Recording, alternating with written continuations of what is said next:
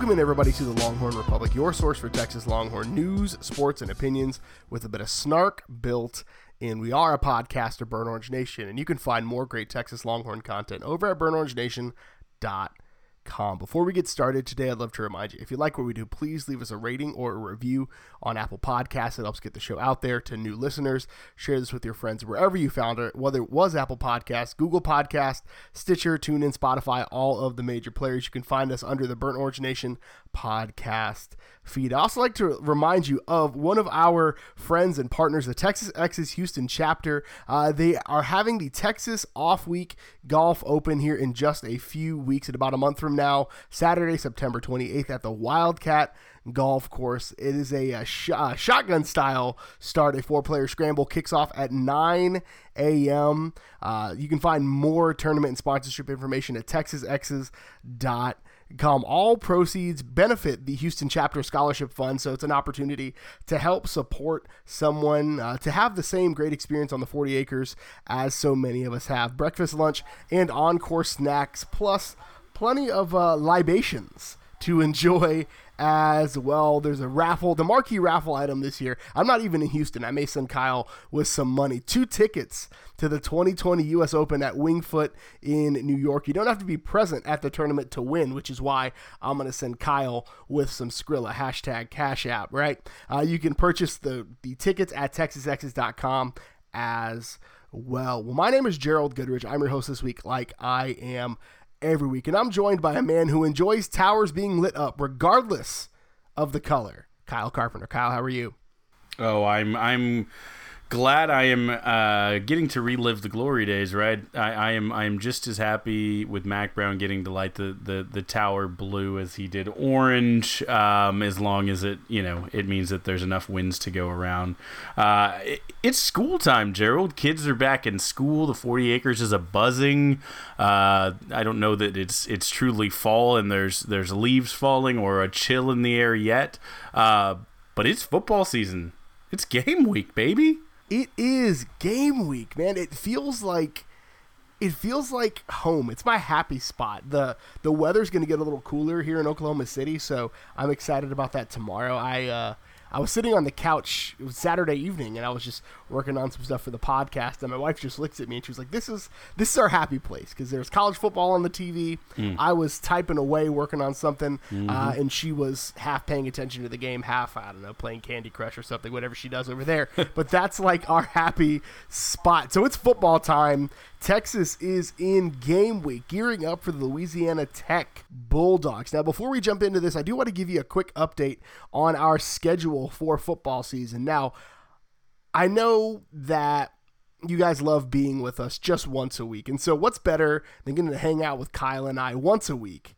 That's twice a week. So, what we're going to do throughout football season is we're going to give you two weekly shows uh, just to, to help make the content a little more digestible. So, what we'll do is we're going to do our normal Tuesday release for you, looking back at the previous game, kind of doing a recap, setting you up for uh, just kind of processing through and working through um, and settling down from what was a big win every Tuesday. And then later on in the week, Fridays for your Friday commute, we'll give you a preview of that weekend's game. So we'll give you not one, but two podcasts to listen to because we want to make sure that this football season we can give you some high quality content while also. Um, keeping things fun and light. I think that's the best way to describe it, right, Kyle? I think so, and we obviously get paid per word on this podcast, so that definitely helps uh, helps us with pad the pockets. You know, no, um, but seriously, yes, so that hopefully keeps me from going, you know, on seventy five minute soliloquies. Uh, we're just gonna break me up in half. We're gonna Gerald and I coming at you twice,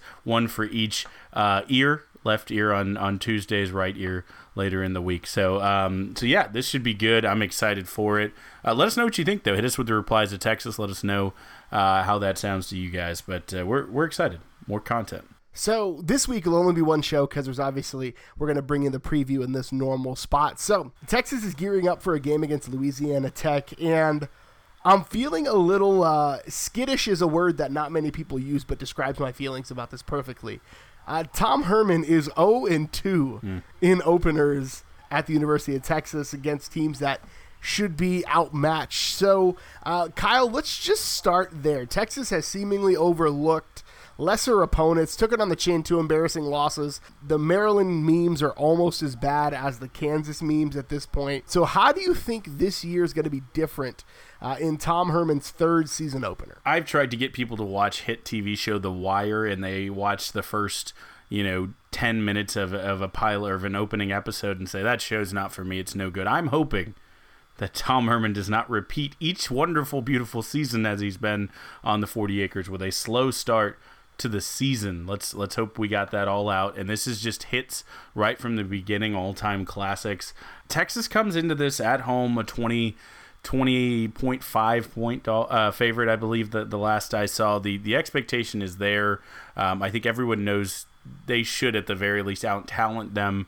Um, but but again, that that has been the assumption in the past. Tom Herman is is uh, marvelous at uh, being the underdog. If you look at some of the uh, him versus spreads as as the underdog, he's like eight and two and one or something all time. Like you give him a point spread and tell him he's not going to win, he's at the very least going to cover, uh, and if not, go ahead and win it. He's won five or six huge underdog victories both at his time of U of H uh, and at, at UT. So we we know he can do that when the motivation, when the chips on the shoulder. I think this year three, as we talked about a little bit in our season preview, the separating differentiating factor that we'll know pretty pretty early on is if Texas isn't at their 100 emotionally, we're up for the big game, but this is just a regular game. It's it's the it's the Wednesday at work for the rest of us, the kind of grind. You got to get in there and put in your hours on those weeks. And we'll talk a little bit about why I don't think Louisiana Tech even is a run of the mill opponent. They have some talent. Um, but, but on those weeks, can Texas come in with 90%? Or can they give 100% every week? But even if they don't, if they give 90%, is that going to be good enough to win and win convincingly? We, you know, the the Maryland game is is one thing, but I think back last year to the Tulsa game, to where they barely eked out a touchdown victory after the Maryland loss, uh, and just how down the spirits of the Longhorn faithful were before that USC win kind of helped change the narrative. So um, I, I think getting off to a fast start setting kind of setting a level and then letting that momentum carry into the big game. Uh, week two and we're not like tom herman we're not going to focus beyond our week one opponent but i think that is that is the ideal opener. I think um, i think the, the big thing too this year is uh, we got you know jet sweep to death against maryland. You know they brought in something it was new, new coach, but we knew what they were going to do, and we just our defense wasn't ready for it. So I think our offense is going to be good, and we've talked all offseason about, hey, this defense is going to be talented but young. Can they come out in week one in against a team that has some talent? It maybe isn't going to be the most talented team they play, but it's also not a you know not in a one in ten team. You know, they could easily win seven games this season, uh, eight games this season, and contend for their conference title. It's not a bad team. So Texas needs to come out and show something. Again, how the offense looks, we probably have a better idea. But if that defense can come out and play and be ready week one, as they haven't been the past two seasons, then I think that also sets a really, really good tone for this season. Yeah, and I think the the big difference between this season and last season uh, is one they don't. Last year they didn't have Terry Bradshaw mouthing off uh, about Texas and Sam Ehlinger not being that good. So I think Sam Ehlinger is going to throw for like 400 yards uh, just to prove a point. I think to be like, oh, I'm not that good, Uncle Terry, drunk Uncle Terry. Let me show you just how not good I am. So I think that's going to be uh, a big motivation, and I think this is the year really that this feels like a Texas team that still can play the underdog mm. because there's so much conversation about Texas shouldn't be number 10. Oh, mm. Texas isn't that good. And there are all these other teams that are less talented than Texas in the Big 12 that people are saying, "Oh, Iowa State is going to beat Texas. Oh, Baylor's going to beat Texas." And so I think that's the that's the way that they can play. Kind of like how Baker Mayfield invents ways to have a chip on his shoulder. I think that's the way that Texas can kind of invent a way to have a chip on its shoulder this week, where people are overlooking them, calling them overrated, and so they come out and hang half a hundred on Louisiana Tech. Like I think that's and that's the type of performance that I want to see out of Texas in Week One. I don't want to see them having to eke it out or them having to kind of grind it out at the end. I want I want I want this to be one of four for a lot of these incoming freshmen.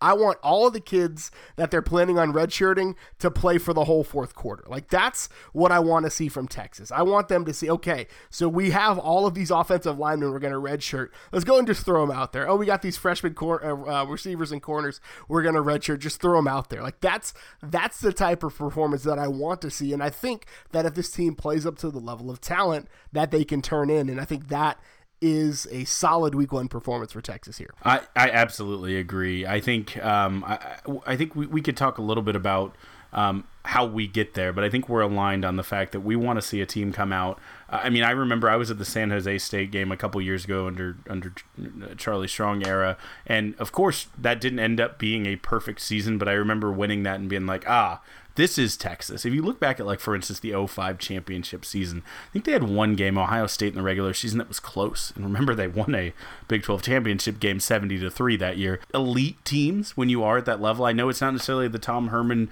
playbook. I, I know he feels he has a rationed amount of points and he spends them wisely just to win by one to three each week. Um, but but in a you know not to be sarcastic to, to to be legit about it, that's when you you're back. You don't have to justify, hey guys, we're back when you go out and beat the teams that you should by, you know, three, four, five, six, even touchdowns. And you you leave no doubt. And in those instances you don't have to play your your star players and risk any late, you know, dumb injuries in games that don't matter, right? You get those guys off the field. You let dudes who are future of your program get the reps. And again, you you, you keep you keep yourself safeguarded from those worst possible things, which obviously Maryland is an example of worst case scenario. Um, but but again, my, my ideal opening to this game is is Sam running off the field, looking into the camera, and quoting uh, Phil Robertson. You know what he said about Terry Bradshaw. Uh, Phil said, "I'm going for the Ducks." You can go for the Bucks when he gave up playing football to be a professional duck hunter. Worked out for him, and I hope Sam says the same thing uh, to Terry. But but I mean, on that note, what what do you think, Gerald? I mean, Sam obviously is the storyline in the offseason. The guy's been on uh, more football. He's been on more magazine covers than uh, let's say I don't know Eva Longoria. The guy has been on some magazine covers. That's a dated reference. That's a dated reference. Uh, if you heard that Desperate Houseway, it's a pretty good show. No, um, I don't know where that came from, but uh, the man's been on some magazine covers this offseason. What do you think in Game One? You look at and you say, okay, check success from Sam Ehlinger. No interceptions, I think is the first thing. I, I want to see him and and not be for the statistical thing, but I think if he's reading defenses well, like he was in that that long stretch of, of good play last year, I think then he doesn't throw a pick against a you know Louisiana Tech defensive backfield who their best defensive back is five foot nine, right? Mm-hmm. Like I, I expect Sam to have a clean game. I, I really want to see him play not as a pocket passer, but not as the battering ram runner that we've seen him revert to when Sam goes full competitor mode, right? Like I want to see that because what we saw from year one to year two was like from year one to year two, it was Sam doesn't abandon the pass as quickly as he as he used to, and is able to step up in the pocket and kind of do. Um, this is not a, a fair or close comparison at all, but this is the first thing that came in my mind. Like the Dan Marino two quick steps in the pocket, like that's not his preferred play style, but he can do it. And now I want to see him even and not change who he is and change his game, but I want to see him as a quarterback who also happens to be an incredible punishing runner who can when everything breaks down and everything just goes uh, goes in a handbasket right he can just tuck it and run i want to see because that's going to be the big mm-hmm. differentiator mm-hmm. for texas if sam Ehlinger is able to stay healthy through 12 13 14 games then texas can be a really really special squad and so i think that's what i want to see is sam continue to develop as a passer because that's the part like I, I don't have any questions about his ability as a runner. Zero questions whatsoever. Right. Um, but his his development as a passer kind of like Vince Young again not a fair comparison but from sophomore to to junior year like that was what took Vince to the next level and I want to see the same thing from Sam. Yeah I, I think that's that's I'm I'm fully in agreement with you. I think um, my goal for, for Sam Ehlinger in week one in this game is to be perfectly healthy, standing on the sideline with a headset on, giving some you know some pointers to uh, to Roschon who's who's in the game to um, you know to to any quarterback we can get in there in the fourth quarter when we're up by seven scores, right? You know, I, I, I like that. To me, that's successful. That means he did what he needed to do. That means the whole team did what they needed to do, and everyone got out uh, got out healthy. But I, I, do I do agree with that. I think um, you know, listen back to our, our interview in the preseason.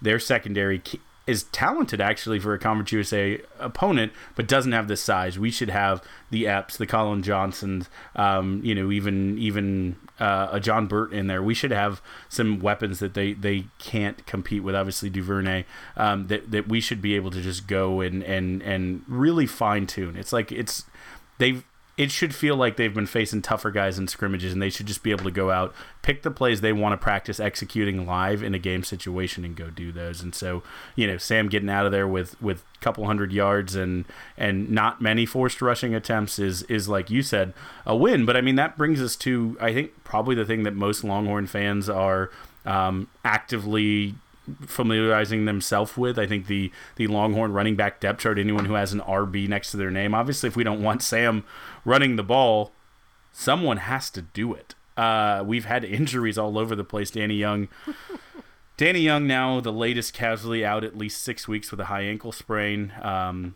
Kirk Johnson, you know, was was a couple weeks ago is going to miss at least the first four to five uh, games out with I believe a clavic. There was something after. It's not just a clavicle, but a a clavicle uh, related injury um, where he popped out on on coming down there. So he's going to be out for a while. Uh, I mean, who takes the carries? And you're again, if we're playing out this ideal scenario, who takes the carries uh, on Saturday, basically at the start of the game and then at the end of the game? They're trying to reduce the number of ta- of hits on uh, the two guys that should see the bulk of it, Keaontay Ingram uh, and Jordan Whittington. They've been in non-contact jerseys uh, for the last several days and probably will be all through this week. So that'll be good to keep some of that wear and tear off of their bodies. But I think this is the year where Keaontay Ingram – has to prove that he's an every down back, or at least he's a three down back, right?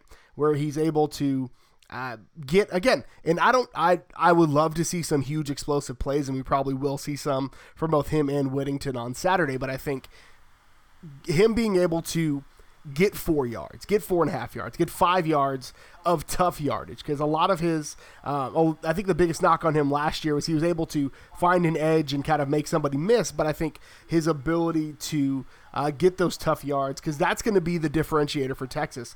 Because we don't we, we don't want Sam Ehlinger taking all those hits on third and short and third and goal from the three, right? We don't want those hits to go on our quarterback. So if we can, we thought that was going to be Danny Young with the big body in there, mm-hmm. but that's mm-hmm. clearly not going to be the situation. So I think Ingram proving himself as a as a every down guy, a guy that can get the tough yardage, and I mean, you know, he claims to have put on like 15 pounds of muscle in the offseason, which still always seems to be like a medical impossibility at some point, but that's neither here nor there. Um, I think if they can keep the, the the load, I think maybe 70 30 Ingram, uh, Whittington. That feels good to me. Maybe 60 40, uh, 60 40, 70 30 in that range, I think. Just because Whittington also has some uh, some miles on the tires mm-hmm. based on his his high level of usage at basically every position for Cuero. But after that, like it's kind of like they moved Roschon Johnson to running back yeah. for a few weeks, right? Like it's crazy. Yeah, I mean, like you said, Roschon Johnson taking some snaps in practice, Jake Smith uh, getting in there just a little bit. Um, those are your kind of big athlete, big recruit names who uh, who could who could handle some snaps. Again, the hope. All of this caveated on the fact that Texas gets a big enough lead and you can let some guys get in there. There's there's two names that I'm really I'm rooting for. They uh, moved former walk on who who uh, did earn a, a, scholarship just a couple weeks ago, Mason Ramirez, from defensive back to running back, and he in the last scrimmage ran for 120 yards and a touchdown.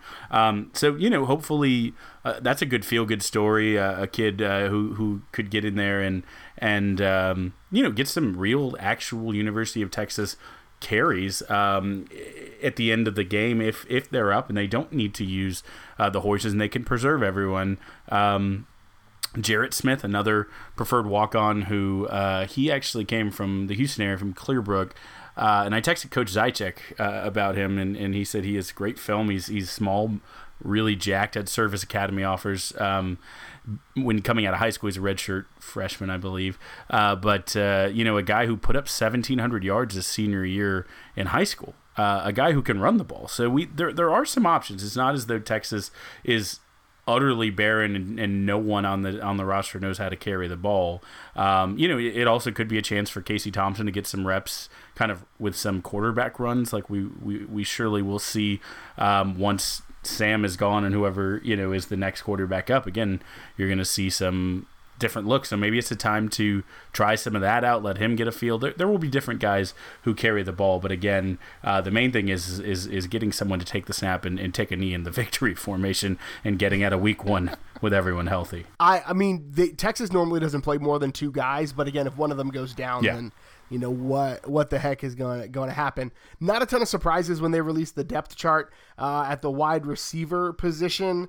Johnson at the X, Devin Duvernay at the the H, John Burt getting the nod over Brennan Eagles at the Z. I think they'll probably uh, rotate those two guys. The offensive line is a little bit, uh, you know, Texas said they had six guys they felt confident in. Uh, Cosmi, clear starter at left tackle. Um, and then there's an or.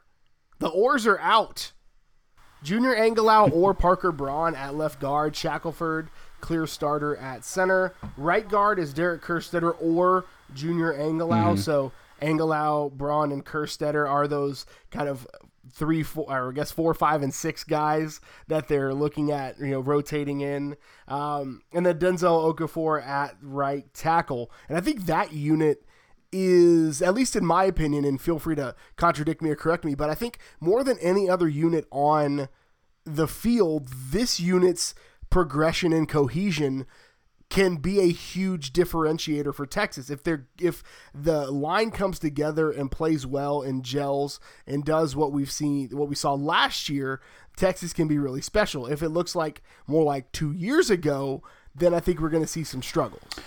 Yeah, this is as, as deep and as talented an offensive line group as Texas has had in, in a decade, right? It's it's uh, there are a lot of players here and, and a lot of guys who have upside to make this really really special. Even if you just get a, a floor level performance from all these all these players, you're going to have a pretty good season. I think um, when we talk about the running game, you talk about the offensive line enabling that. Whoever's back there, that's the first step. When you talk about keeping you know the extra excess unneeded hits off of Sam, it's having good pass pro. So I mean, all the things that you want to do start here with this group. But I, yeah, I agree with you. I think it's not a huge surprise to see Angilau. They the coaches really love him.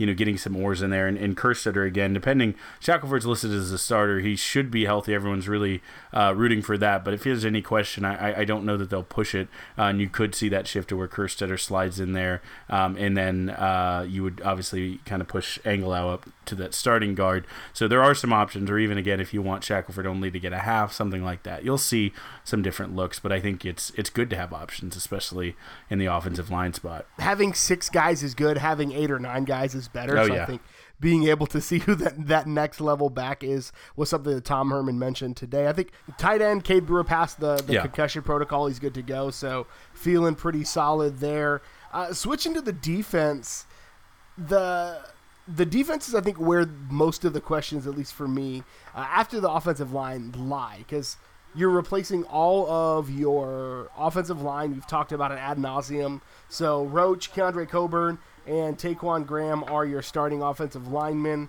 Uh, biggest surprise there for me, Kyle, is is Ojomo being listed at the number two yeah. defensive tackle, which is a little surprising. B backer Joseph Ossai, Dele, or Juwan Mitchell at middle. Yeah, that's that's my biggest surprise on the entire, probably on the entire roster, but at least on the defense is uh, I thought Dele kind of had that locked up. Um, Juwan Mitchell getting getting the the or means he he must be showing out. I'm I'm I'm reading that as more uh, of him him looking good than hopefully uh, Dele not not seizing uh, seizing that spot. But uh, but yeah, I, I, think I think Ossai is the guy who you will see on the field with whatever he and Shark uh, for sure with whatever package they're running. But that middle linebacker will be an interesting one to watch. And and I think you're right about that being more about uh, Mitchell than than Dele because Dele's been a guy that that has not been far from Tom Herman's lips when he talks about the linebacker groups. I think that's more of a you've got two good options and not you know again Dele's a, a redshirt freshman, so he's a young talented guy. And then the defensive backs, we know the safety is not going to talk about that. Uh, but your starting cornerbacks are listed as Jalen Green, the only clear starter on that list, starting ahead of Anthony Cook at cornerback, and then Kobe Boyce or D'Shawn Jamison on the other side, BJ Foster as your starting nickel back. So that I think that's where we have to pause for a minute and talk like of the, of the units we just mentioned, uh, whether it's defensive back, linebacker, lineman, uh, what group do you want to see or need to see the most out of as Texas kind of gets a tune up before a big challenge at home in two weeks? Well, for me, this will come as as no surprise. I I, I think, um, obviously, I, all three of these units, if you kind of put them in th- in in line, linebacker, and and defensive back have something to prove. Uh, but knowing me and what I watch, I will be watching to see can we lead from the back. And, and again, that may be the the the not popular opinion because there's two groups that people want to see. Well, what can they do? But I want to see well, how much can this team step up? How many uh, defensive backs are we going to have on the field? What type of package are we going to have? Obviously, I don't think we'll show all the cards with LSU coming up uh, the following week. But um, I, I, mean, to me, truly, uh, I want to see season two Sterns leading and having vision from the back and, and being a leader. Brandon Jones stepping up. He's named a, a captain of the team, just kind of leading from the back on that team. I'm really, really curious to see how they work in that nickelback package, whether, you know, it's Foster's, Josh Thompson gets in there, whether we play Joker and get the other in, you know, where uh, Chris Brown gets in and on the field. Um, you know, I, I, just think there's a lot of questions there. And then, of course, you look at the corners, and like you mentioned, uh, Kobe Boyce kind of listed as the starter there with D'Shawn Jamison as the or uh, at one corner, and then Anthony Cook kind of a clear backup to Jalen Green on the other side. So I'm sure we will see all four of those guys play. It will be a chance for for kind of the the non Jalen Green corner spot to be locked up for for LSU. So I, I really think and, and that's that's not to you know to say anything about the competition. Adrian Hardy is a is a legit receiver. He's a preseason Biletnikoff watch list, a guy who originally out of Houston committed to OU over A&M out of high school, transferred to, to La Tech, and then last year put up a top 20 season with 75 catches and uh, almost 1,200 yards receiving, um, leading kind of Conference USA in, in both of those. So, I mean, it's it's it's going to be interesting. They're going to have to shut down a Big 12 type receiver, a, type of strong, fast – uh, playmaker that they're going to see all year. So this will be a pretty good, uh, a pretty big in- indication for me about whether having just a super t- stacked, talented defensive backfield is enough to kind of lead and have that solidified to where you can run a couple of stunts, where you can leave guys on islands and get some pressure in unconventional ways and let Orlando do some of the things that I think he's really, really good at. So for me, the defense starts in the back. What about you? So I think for me, uh, the journey starts with the defensive line because when you look at Texas, at least under Todd Orlando, when it was at its best, so not last year, but two years ago, the defensive line was absolutely incredible. And so I'm really interested to see what Keondre Coburn does as a as a nose tackle. I've said it before and I'll say it again. I think that guy has the level of talent to be one of the better defensive tackles that has ever played at the University of Texas. Like I love Poona Ford. We all, we ride hard for Poona on this podcast, but I think Keondre Coburn has the motor of Poona Ford with the natural size to be a space eater like Poona. Now, if he can play up to that level of talent, he's the GOAT, right? Because he's already clapped back at Baker Mayfield after a win, and then he fills in some shoes. And not to, you know, glance over the incredible job Chris Nelson did last year, but I think looking at the Todd Orlando defense, it's at its best when kind of the bookends. Your your defensive tackle and your safeties are playing up to par. And so I think if you can get him in the middle eating as many blocks as he possibly can, one or two blocks, generally grab a couple of guys and sit down and let your linebackers flow free.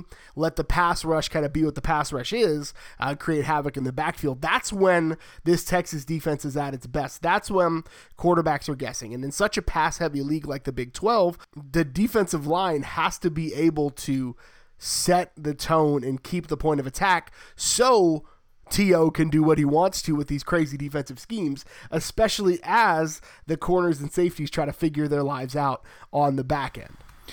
Yeah, I mean, it, you're certainly not wrong. I will be watching how much pressure we get as well. A guy who surprised me, and he is listed second on this depth chart this week, but he's he's he's been a guy who has been on the coaches' names when they've interviewed the players with their availability. He's been a guy who's impressed some of the older players. T'Vondre Sweat, he's he's listed as our second DE. Um, a kid out of high school who's who's playing at 6'4", 320, not even a, a yancified body yet. Just just a guy who has seemed to impress everyone. Um, he could quickly get into the rotation. He could get into this game, um, whether you know moving up the depth chart. I don't know that he, they're going to try to keep a, a redshirt year for him, but even if it does end up that way, this is a good game for to him to get in and really see where he's at. How good is he compared to the college level? So um, probably a guy who I'll be watching specifically for to see how he gets in.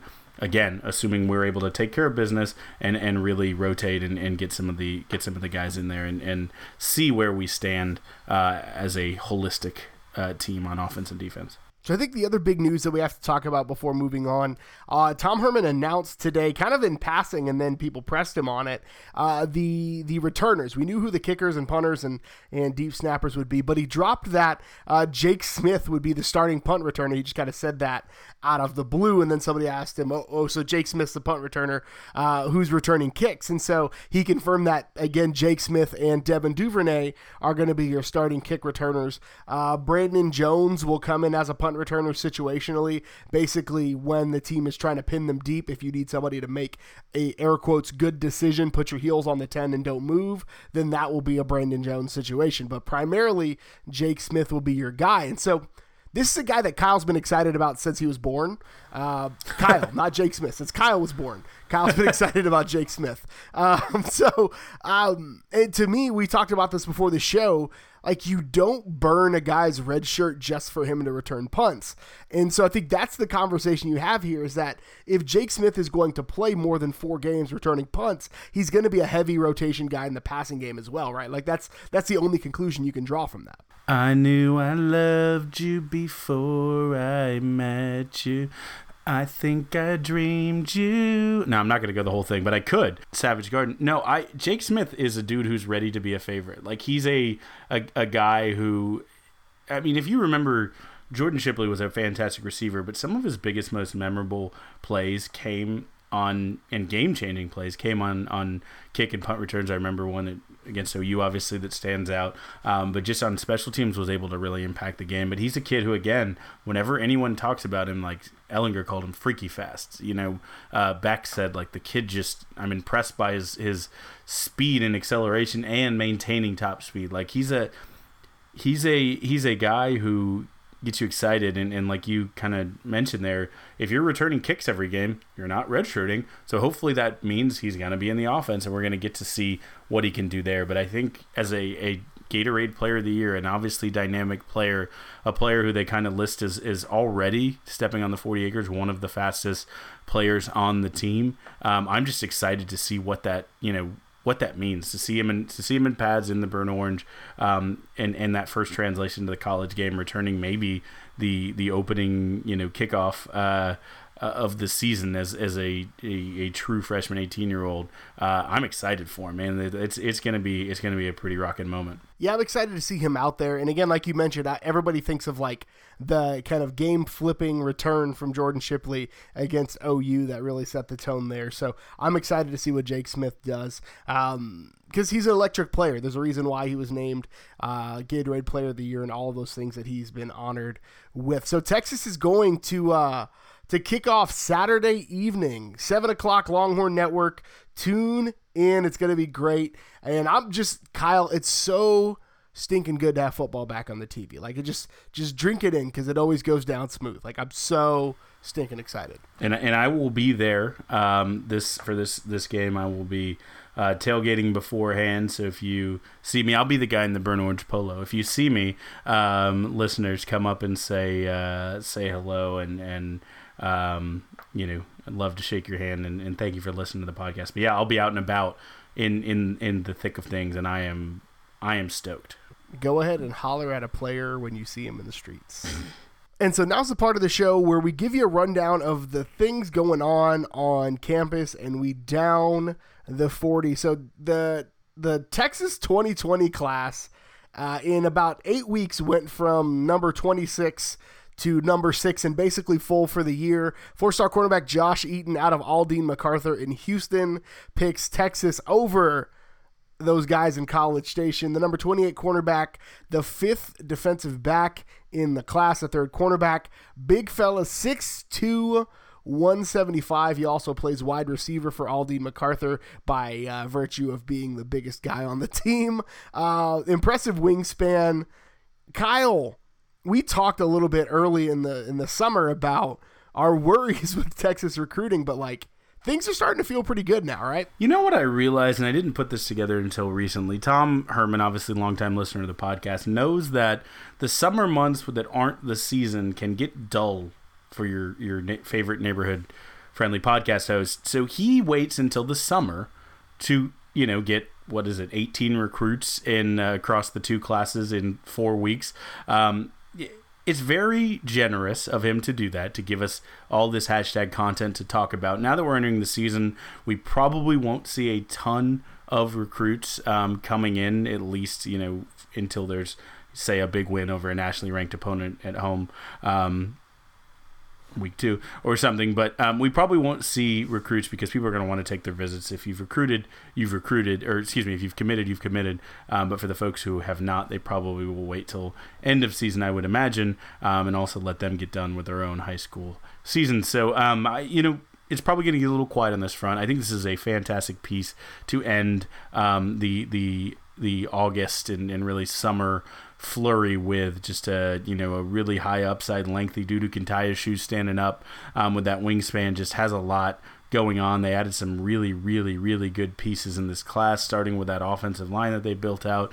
Um, you know and filled some positions of need got some really key high quality upside guys. There's probably still just a couple pieces laying out there to, depending how many they they choose to take. I doubt they're going to take 27 um, you know, prospects this year, and that's probably what it would take to get a top two or three class. Um, but if they have a few less prospects, then just look at that number, the the two four seven grade of commits, and currently I think they sit number two behind Clemson, so they're getting quality, and they have a lot of them now. That's how you get a top six or maybe even top five class. So just a fantastic I'm not calling it the end because I think there, there will be a couple more, but a fantastic cap into where they are so far, um, and, and really in the off season, um, a nice pin to put in it. So uh, keep keep getting elite kids on campus and coach them up, and success will follow. The formula is really not that hard. Love it. So uh, Texas saw some other players hit the award list. Malcolm Roach on the Hendricks Award watch list, and Sam Ehlinger got another award watch list. He's on the Manning Award watch list. On that same token, Texas named its team captains for the 2019 season. No shocker there. Sam Ehlinger, Zach Shackelford, Collin Johnson rounded out for the offense. Malcolm Roach and Brandon Jones representing the defense. So a nice even split. Tom Herman did that incredible thing that he does every year when the captains are named. He calls the parents and tells them the good news. I think my favorite one was his call with Johnny Johnson, right? Because Johnny Johnson was a captain in what the, the 70s or 80s. Yeah. I don't remember when Johnny Johnson played. Uh, but getting to getting to give the news to a Longhorn legend that his son was going to be a captain as well is just such a cool call to see. Oh yeah, and, and, and actually, one of my favorite parts about that was was not only did he get to talk about how great Collin was, but he made a he made a point to say you raised two fantastic sons. Um, because don't forget, you know, Collin's brother, obviously Kirk Johnson. So um, one being a captain is is an unbelievable honor. But uh, it's just this is a it's such a cool thing. I mean that Herman does this. You you you recruit at this point in in college football where we're heading in almost a free agency type world with the portal. Um, you you never stop recruiting kids. You get them on campus and they commit, and it, you're not done. Roster management now includes constantly getting that buy-in and making them feel the love and making sure they love playing at UT um, and and winning over parents. It's not just the five parents that he called; it's the parents of the other players who see what's going on. If you know that kid who gets passed over on the depth chart goes home to talk to mom and dad and says, "You know what? I think I want to transfer."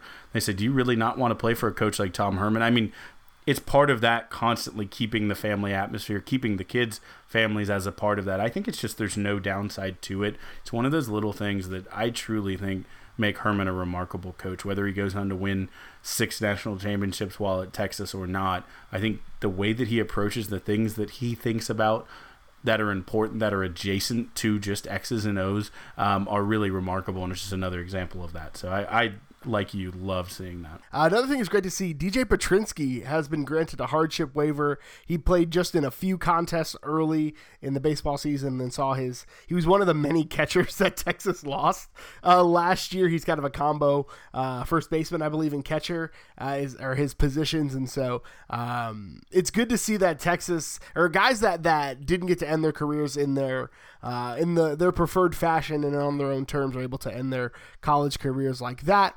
Um, and that that's a good thing for the outlook for Texas baseball in 2019 and 2020. Yeah, for sure. And I think Petrinsky, um, they, they have a, a really great freshman coming in who can learn from him, or if he cho- if he ends up being as good as advertised, that, that there's still going to be a spot for him on the roster. Like you said, he can play first base or even even DH. I mean, he he uh, was hitting pretty well before he got hurt uh, last season. So I think it's it's a win all around. Again, anytime you bring back, and he's going to be a redshirt senior, anytime you bring back that much experience and just program uh, system knowledge. Um, it's great. So, uh, you know, hoping he can share that with a lot of these really good recruits and young guys that they're bringing in and, and really get Texas baseball back on track. I'm excited to see it. It, it definitely needs that. So moving on, men's golf was named the preseason number one in the Golfweek coaches poll. The women came in at number four, expecting big things from them. Cole Hammer won the Mark H. McCormick Award as the WAGA top amateur, which means he gets exemptions into both the U.S. and Open championships this upcoming season. Number four volleyball beat LSU in a scrimmage, which hopefully is a good sign for things to come. They opened the season Friday against Northern Iowa, and number 19 outlast Gonzaga 4 to 3 in a thriller. Savannah Madden came away with a big save on a PK with just 5 seconds left to play. So the Texas women already in the thick of things. Yeah, that, that that's fantastic. I had to go back and watch those highlights with the closing second penalty save. Uh, also, this is a Texas team that if you're someone who doesn't even like soccer, you can still get into Texas's only women's or only soccer team um, because there's two son or two daughters of former standouts in other sports. Tony Dorsett's daughter uh, is a freshman on the team, and then as we talked about last year on the podcast, Chauncey Billups' daughter. So um, some some good genes on this team, uh, and hopefully that number 19 uh, number gets uh, even lower by the end of the season. If you can have walk off penalty saves, that's a good way to uh, good way to do that. I think I think the soccer team's going to be fun. I love this. My downing the forty is probably my favorite segment that we do. Just I love I love the soccer team, love the volleyball team. But but that brings us to the part of the show where we honor one of the best traditions in all of college athletics, Big Bertha, and we bang the drum. Brought to you by Joe Ruiz. So, Kyle, what are you banging the drum on this week? Uh, little mo- little known fact, Gerald. This is actually my grandmother's favorite segment uh, of the podcast. But no, um, this week I'm banging the drum on probably my most delicious bang the drum yet. It was after this podcast, I believe, one week ago, um, when when we were doing our kind of post show debrief, and um, believe it or not, we do just light cosmetic editing. Um, we were prepping some of the edits that we were doing, uh, and and and in that moment, you exclaimed, "Oh wow!" And I, I asked, "What's what's going on, Gerald?" And you you you were the first to break the news to me um, that Popeyes was coming out with their new chicken sandwich um, on that that buttery, delicious bread, and um, I obviously had to go and try one almost immediately. I think I made it until Wednesday when I had hashtag date night. Took the wife out. Um, we we each got a chicken sandwich. I went spicy. She went regular. I think I won. Um, but we were blown away by how good this chicken was. Um, my wife is a Chick fil A Red member. If you're on the Chick fil A app, you understand what that means. It's the highest tier. It's like the, you know, you think red on the bottom of your shoes is something for your Louboutins. Red on your Chick fil A app is even more impressive. It's the top level of Chick fil A rewards. So it was a big deal when she said, I don't know how many more Chick fil A sandwiches I'm going to go for while Popeyes has, has this variety. She's not willing to cast it fully out, but, but that has been a sentiment that has been that's been pretty widely shared. Um, and and we actually uh, we actually had the the Longhorns weigh in um, on on Sunday. Uh, the the team was given after practice um, boxes and boxes and boxes, um, as far as the eye could see, of the the hard to get Popeye's chicken sandwich. So listeners in Austin, that's why when you went to try to get the sandwich, it was sold out. Um, is because they were all at the UT facility. Um, players obviously freaked out. It was one of the most beautiful social media days uh, of the year as, as players uh, followed the general memes of the internet and just reacted with hilarity um, to it. But they weighed in with takes on how good it was. Uh, Coach Coach Kevin Washington had had Tope Imade in to, to talk, uh, as he often does on his social media, about um, how great it was. And Caden Sterns, our boy, popped in with the controversial hot take, mentioning that he liked Chick fil A better. So there is some divisive opinion, but there's two pieces that truly tie this back to Longhorns and the upcoming Longhorn football season. Gerald, where does Chick fil A come from? Atlanta, Georgia. Correct, Georgia. Who did we last beat in our last football game? The University of Georgia. Thank you, um, Gerald. Who who are our next? What what's what state does Popeyes chicken come from? Louisiana. Gerald, what state do our next two opponents hail from? Louisiana. That is correct. By virtue of domination of fast food chicken sandwichery, I think that we all know without a fact that the Fighting Texas Longhorns will go 3 and 0 in their chicken related games Obviously, one of those being in the past. Um, no, but but truly, the, the the writing is right there. But the, the probably my single favorite moment um, in all of those videos was there was one at one point I noticed. I think it was Marvion Overshown posted to Twitter um, of people reacting, and there was one face um, sitting there with a with a you know, full tooth smile of pure joy. And in the middle of the locker room with his own box as a part of the team was sitting Darian Brown. We've talked at length on this podcast about how sports is about the feel good stories more than it is the box score. And the fact that Darian Brown got to be with his team to experience the highlight of the offseason, the Popeyes chicken uh, sandwich unveiling, which, by the way, sorry to the linemen they got in late and they didn't get the spices. So I know Shaq was upset. But it truly just warms my heart more than even the soft, fluffy bread, crunchy chicken, and very thick pickles of that sandwich could do. Um, I loved seeing it. It truly sent me into Monday, you know, as energized as any Texas hype video I've seen this whole offseason. So I'm excited for football to be back.